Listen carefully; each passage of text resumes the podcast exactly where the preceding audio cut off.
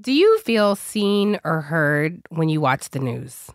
You mean like the news wasn't really for me?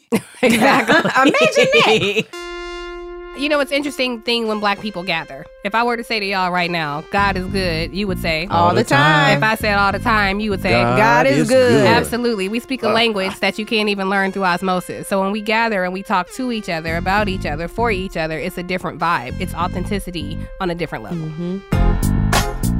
I'm Andrew Gillum, former mayor in Florida and former Democratic nominee for governor of Florida. What's up, everybody? I'm Tiffany Cross. I am a journalist, television host. I am Angela Rye, politics and culture commentator. This is a place where we can welcome you home because at Native Land Pod, We are creating a native land. The news is made for the comfort of white people. Mm. The news media has always made me feel grossly unwelcome. My entire career, I have felt homeless. I get this feeling watching the news, Tiff. One day I did like a marathon. Child, I got up, I said, Oh, I feel dirty. The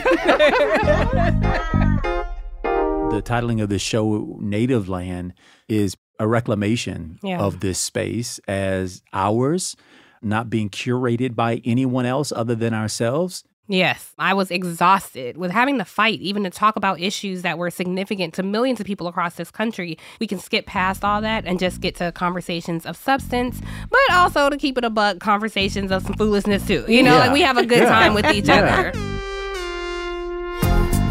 we talking about the real things that really matter with real folks.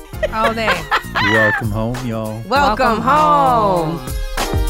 Listen to Native Land Pod dropping every Thursday starting January 11th on the iHeartRadio app, Apple Podcasts, or wherever you get your podcasts.